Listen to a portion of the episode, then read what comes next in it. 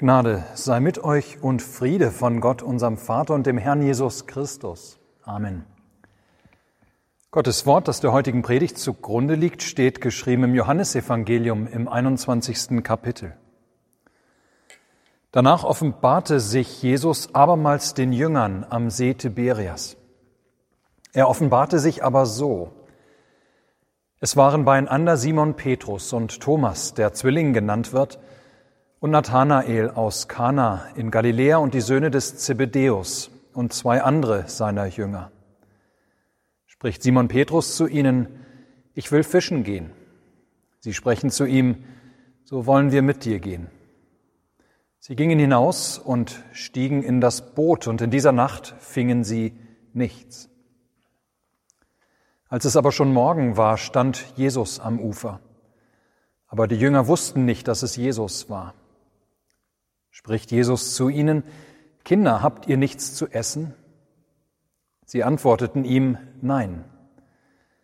Er aber sprach zu ihnen, werft das Netz aus zur Rechten des Bootes, so werdet ihr finden. Da warfen sie es aus und konnten es nicht mehr ziehen wegen der Menge der Fische. Da spricht der Jünger, den Jesus lieb hatte, zu Petrus, es ist der Herr. Als Simon Petrus hörte, dass es der Herr war, gürtete er sich das Obergewand um, denn er war nackt und warf sich ins Wasser. Die anderen Jünger aber kamen mit dem Boot, denn sie waren nicht fern vom Land, nur etwa 200 Ellen, und zogen das Netz mit den Fischen. Als sie nun ans Land stiegen, sahen sie ein Kohlenfeuer und Fische darauf und Brot. Spricht Jesus zu ihnen, bringt von den Fischen, die ihr jetzt gefangen habt. Simon Petrus stieg hinein und zog das Netz an Land voll großer Fische, 153. Und obwohl es so viele waren, zerriss doch das Netz nicht. Spricht Jesus zu ihnen, kommt und haltet das Mahl. Niemand aber unter den Jüngern wagte, ihn zu fragen, wer bist du? Denn sie wussten, dass es der Herr war. Da kommt Jesus und nimmt das Brot und gibt's ihnen, desgleichen auch die Fische. Das ist nun das dritte Mal, dass Jesus den Jüngern offenbart wurde, nachdem er von den Toten auferstanden war. Amen. Liebe Gemeinde, es ist immer wieder gut und hilfreich, wenn wir uns als Gemeinde auf das besinnen, was wir sind. Dass wir auf unsere Kernwerte gucken, auf unsere DNA und daran unser Handeln immer wieder messen und auch immer wieder neu ausrichten. Das vergangene Jahr, die Veränderung, die dieses Jahr für unsere Gemeinde gebracht hat, ja, das vergangene Jahr hat es mit sich gebracht, dass wir umso mehr, spätestens wenn Corona vorbei ist, ja, dass wir umso mehr darüber werden nachdenken müssen, reflektieren müssen, was wir als Gemeinde sind. Dass wir uns Fragen stellen wie, was macht überhaupt eine christliche Gemeinde aus? Kann es eine Gemeinde ohne Gemeinschaft geben? können wir guten Gewissens weiterhin Gottesdienste über digitale Kanäle anbieten? Was gewinnen wir dadurch? Was geht dabei verloren? Was machen wir überhaupt hier, wenn wir zusammenkommen zu Gottesdiensten oder anderen Veranstaltungen? Was ist wichtig, was nicht so sehr? Ja, warum sind wir heute Morgen wieder hier zusammengekommen? Die Erzählung aus Johannes 21 kann uns dabei helfen, in dieser Frage danach, was überhaupt eine christliche Gemeinde ist, warum wir hier Sonntag für Sonntag und auch sonst zusammenkommen, und ob wir darauf eventuell auch länger, längerfristig verzichten könnten. Wir bekommen mit dieser Geschichte nämlich einen Blick in die allerersten Tage der Kirche nach Ostern, wo die ersten Christen sich zurechtfinden und orientieren müssen. In einer Zeit, in der wir pandemiebedingt als Gemeinde und Kirche ebenfalls uns neu zurechtfinden und orientieren müssen, ein höchst aktuelles Gotteswort. Wir wissen nicht genau, wann sich dieses zugetragen hat, was Johannes uns berichtet, aber es fällt in die Zeit zwischen Ostern und Himmelfahrt. Die Jünger sind zurück in Galiläa, dorthin, wo Jesus sie bestellt hatte. An einem bestimmten Tag sind sieben der Jünger Jesu zusammen. Man spürt, dass sie noch nicht so richtig wissen, mit sich etwas anzufangen. Ja, sie scheinen noch planlos zu sein. Jesus war auferstanden, aber er war nicht mehr so unter ihnen wie vorher noch, wie vor seinem Tod. Und die Jünger, die warten nun irgendwie auf das, was kommen soll. Und so beschäftigen sie sich erstmal mit dem, was sie kennen. Ich will fischen gehen, sagt Petrus zu den anderen. Und diese antworten, so wollen wir mit dir gehen. Ja, das kennen sie, die Jünger, das Fischen. Das haben einige von ihnen hauptberuflich getan, bevor Jesus in ihre Leben trat, und so tun sie das an diesem Tag. Sie fahren in der Nacht auf dem Boot hinaus auf den See. Das war übrigens die beste Zeit, dieses zu tun. Mit Lampen hat man die Fische an die Wasseroberfläche gelockt. Und trotzdem fanden, fangen die Jünger in dieser Nacht nichts. Als der Morgen dämmert, erkennen sie einen Mann am Ufer. Wir wissen, dass es Jesus ist, sie wissen es noch nicht. Er ruft den Jüngern im Boot zu, Kinder, habt ihr nichts zu essen? Und sie müssen antworten, nein. Nein, wir haben nichts gefangen, nicht einen Fisch. Unsere ganze Mühe war umsonst gewesen. Daraufhin sagt Jesus zu ihnen, werft das Netz aus zur Rechten des Bootes, so werdet ihr finden. Und obwohl sie immer noch nicht wissen, mit wem sie es da zu tun haben, folgen sie seiner Anweisung und tatsächlich. Plötzlich ist das ausgeworfene Netz randvoll mit Fischen. Liebe Gemeinde, wir können uns vorstellen, dass Jesus diese Geschichte inszeniert für uns als Bild, und zwar als Bild für die Kirche. Denn nein, es geht hier nicht um das Fangen von Fischen, dass wir lernen können, wie wir vielleicht bessere Fischer werden könnten. Nein, vielmehr geht es um das Fischen von Menschen, um das Gewinnen von Menschen für das Reich Gottes. Es geht um Mission. Es geht um die Ausbreitung des Reiches Gottes. Werft das Netz aus. Das ist nichts anderes als der Missionsbefehl Jesu an seine Kirche. So gesehen ist es umso interessanter, was passiert war, als Petrus und die anderen Jünger vorher auf eigene Initiative hin fischen gegangen waren. Nämlich nichts. Ja, als sie auf eigene Initiative hin fischen gehen, fangen sie überhaupt nichts. Ist ihre ganze Mühe umsonst. Ohne mich könnt ihr nichts tun. So hatte Jesus es vorher seinen Jüngern bereits einmal gesagt. Und eben das bewahrheitet, bewahrheitet sich hier für das Wirken der Jünger nach Ostern. Ja, dies ist ein Bild. Ein Bild für viele Gemeinden oder Kirchen. Gemeinden und Kirchen, die auf eigene Initiative hin fischen gehen, ist es vielleicht auch ein Bild für unsere Gemeinde? Kinder, habt ihr nichts zu essen? fragt der Herr. Ja, was könnt ihr denen bieten, die zu euch kommen? Habt ihr für sie etwas zu essen? Für die Hungernden an Leib und Seele? Für die Sünder? Für die Kraftlosen? Für die, die Unrecht leiden, für die Liebebedürftigen, für die Einsamen, für die Traurigen, für die, die Trost und Wärme suchen, für die Schuldbeladenen. Ja, habt ihr was?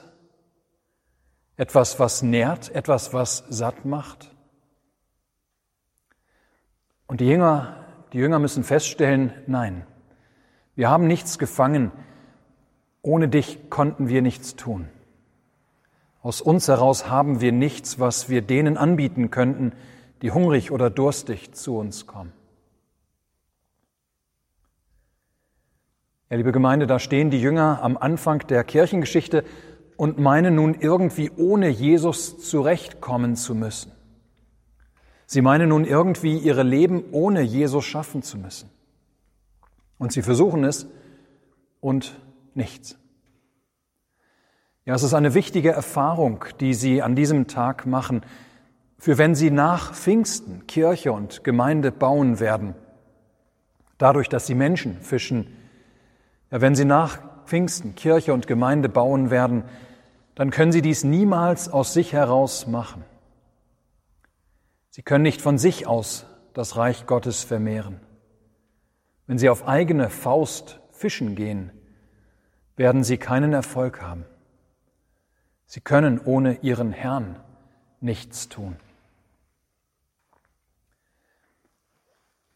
Kirche und Gemeinde, die entstehen nämlich erstens allein dort, fangen überhaupt allein dort erst an, wo das Wort von Jesus Christus laut wird, wo sein Wort gehört wird. Werft das Netz aus zur Rechten des Bootes, so werdet ihr finden, sagt Jesus zu seinen Jüngern. Sie tun es. Und das Ergebnis ist auf einmal ganz und gar anders. Nun, auf Jesu Wort hin können sie das Netz vor lauter Fische nicht mehr ziehen. Ja, am Hören auf Christi Wort gelingt ihnen das Fischen. Und das, obwohl sein Wort eigentlich ungewöhnlich und unlogisch war. Es ging gegen all das, was erfahrene Fischer sonst tun würden. Jeder halbwegs guter Fischer wusste nämlich, dass man am besten nachts fischen muss. Nun, so sagte Jesus ihnen, sollen sie im Licht des Tages nochmal im Grunde an der gleichen Stelle das Netz auswerfen, an der sie in der Nacht nichts gefangen haben, nur auf der anderen Bootseite. Und doch, im Hören auf Christi Wort gelingt ihnen ein großer Fang. Und das ist bis heute so geblieben, liebe Gemeinde. Es war nie und ist nie eine gute Idee, wenn eine Gemeinde oder Kirche vergisst, auf Christi Wort zu hören. Vergisst sich auf den lebendigen Christus zu verlassen, der in seinem Wort, dem Wort der Schrift und dem Wort der Sakramente zu uns kommt. Es ist nie eine gute Idee, wenn eine Gemeinde oder Kirche versucht, die Dinge stattdessen lieber selbst in die Hand zu nehmen dabei vielleicht alle möglichen Ideen und Programme initiiert und umsetzt, aber den Jesus der Schrift außen vor lässt. Ja, ihr Lieben, auf eigene Faust zu fischen bringt nichts. So erfahren es Petrus und die anderen. Und das heißt, Gemeinde und Kirche beginnen erst, wo man auf Christi Wort hört. Ja, Gemeinde und Kirche stehen und fallen damit, dass man auf Jesus hört. Nicht Politik bestimmt also unser Tun. Wir verfolgen nicht irgendwelche sozialethischen Ziele, überhaupt keine selbstgesteckten Ziele. Stattdessen hören wir auf Christi Wort und lassen uns davon allein bestimmen in unserem Tun. Ja, werfen auch wir deshalb immer wieder das Netz nochmal aus, auf Jesu Wort hin. Nicht, weil es uns unbedingt logisch erscheint, zum zigsten Mal in den Gottesdienst einzuladen oder zur Bibelstunde. Nicht, weil wir meinen, dass dieses die Leute ziehen könnte, sondern auf Jesu Wort und Verheißung hin, dem alle Macht im Himmel und auf Erden gegeben ist. Hören wir selbst immer wieder neu Christi Wort, sein unverfälschtes Evangelium. Lernen wir es selber immer wieder gerne sprechen wir es immer wieder neu und teilen wir es mit anderen. Laden wir andere ein, dieses Evangelium zu hören. So entsteht Gemeinde. Christliche Gemeinde, das ist die Gemeinschaft derer, die sich versammeln um den einen Herrn und Heiland Jesus Christus. Am Ende zieht Petrus das Netz, das voller großer Fische ist, an Land ohne dass das Netz zerreißt. Wie viele Fische werden an Land gezogen? 153. 153. Ihr Lieben, das ist keine zufällige Zahl. Diese Zahl bestätigt natürlich einmal die Größe des Wunders, aber diese Zahl symbolisiert vor allem auch Fülle und Universalität. Ja, in der Antike kannte man 153 verschiedene Fischsorten. So soll hier wohl gesagt werden, alle Arten von Menschen aus allen Völkern können und sollen für Gottes Reich gefangen werden. Gottes Reich ist eine bunt durchmischte Gemeinde. Ja, alle Völker haben Platz in der Kirche, ohne dass das Netz zerreißt. Erst nach dem wunderbaren Fang. Übrigens, erkennt der erste Jünger, wer der Mann am Ufer ist. Es ist der Herr, spricht er. Und es liegt nicht nur an der Morgendämmerung, dass er Jesus erst jetzt erkennt.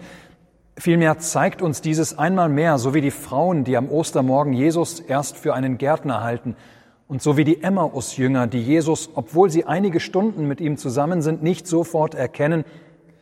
Ja, dieses zeigt uns vielmehr, dass Jesus nach seiner Auferstehung eben nur da zu erkennen ist, wo er sich zu erkennen gibt, wo er sich zeigt, wo er sich offenbart. Gleich im ersten Vers unseres Textes heißt es, danach offenbarte sich Jesus abermals seinen Jüngern, er offenbarte sich aber so. Und dann folgt unsere Geschichte. Ja, der auferstandene Herr ist ein Geheimnis, denn er gehört nicht mehr in gleicher Weise zu dieser Welt wie vor seinem Tod. Er ist denen verborgen, denen er sich nicht offenbart, denen er sich nicht zeigt. Die Frauen am Ostermorgen, die Emmaus-Jünger, die Jünger auf dem Boot, sie erkennen Jesus nicht, solange er sich ihnen nicht zu erkennen gibt, solange er sich ihnen nicht zeigt als der Jesus, den sie kennen. Für uns heißt dieses, Jesus finden auch wir allein dort, wo er sich uns unverkennbar offenbart. Das ist einmal in seinem Wort und zweitens in seinem Sakrament. Da finden wir ihn. Da gibt er sich uns zu erkennen. Da wird Jesus für die Seinen sichtbar und erfahrbar. Da kommen die Jünger ans Ufer mit ihrem großen Fang, nachdem Jesus noch nach etwas zu essen gefragt hatte. Und was finden sie vor? Längst ist alles bereitet. Ja, alles, was die Jünger brauchen, um ihren Hunger zu stillen, um satt zu werden, ist schon da, noch bevor sie etwas von ihrem wunderbaren Fang bringen können. Als die Jünger an Land kommen, brennt bereits das Kohlenfeuer, brät der Fisch längst und ist auch Brot da. Und damit will Jesus seinen Jüngern deutlich machen, in der Kirche zählt erst einmal nicht, was ihr erreicht, was ihr schafft, was ihr bewirken könnt sondern es zählt, was ich, Jesus Christus, der Herr eures Lebens, was ich längst für euch vorbereitet habe, was ich euch gebe, was ich euch austeile. Kommt und haltet das Mahl. Lädt Jesus an diesem Morgen seine Jünger ein, und er nahm das Brot und gab's ihnen desgleichen auch die Fische. Und so macht der Herr es bis heute. Nein, heute sind es nicht Brot und Fische, sondern Brot und Wein, ja seinen Leib und sein Blut. Mit dieser Speise lädt er uns zu seinem Tisch, deckt immer wieder diesen Tisch Sonntag für Sonntag. Und so wird seine Einladung bis heute in seiner Kirche laut und zeigt uns, wo Kirche zu finden ist. Kommt und haltet das Mahl. Ihr Lieben, ich sagte eingangs, dass wir mit unserem heutigen Predigtwort einen Blick auf die Anfangstage der Kirche bekommen. Wir fahren, wie die Jünger sich im Grunde mit der Frage befassen, wie sie ihre Leben nun alleine und ohne Jesus hinbekommen werden, nun da sie auf sich selbst gestellt waren. Am Ende dürfen sie wunderbar erleben, dass sie überhaupt nicht auf sich selbst gestellt waren. Jesus war und ist da mit seinem Wort, mit seinem Mahl. Er hatte seine Jünger nicht allein gelassen, auch wenn er nun anders als zuvor unter ihnen war. Und er lässt die Seinen nicht allein. Sondern gestern, heute und in Zukunft gilt die Verheißung, als es aber schon Morgen war, stand Jesus da. Ja, am Abend wie am Morgen und ganz gewiss an jedem neuen Tag steht der Auferstandene am Ufer und wartet auf uns. Er spricht zu uns, er lädt uns an seinen gedeckten Tisch. Kinder, habt ihr nichts zu essen? werden wir als Gemeinde und Kirche immer wieder gefragt. Ja, was können wir denen bieten, die zu uns kommen? Haben wir für sie etwas zu essen? Für die Hungernden an Leib und Seele?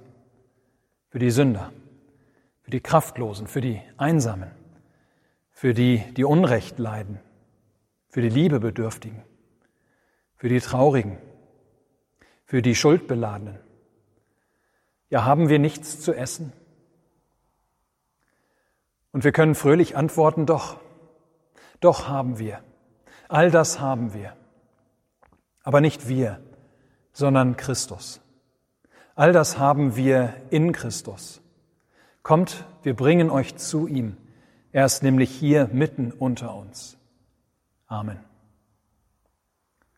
Der Friede Gottes, welcher höher ist als alle Vernunft, bewahre eure Herzen und Sinne in Christus Jesus. Amen.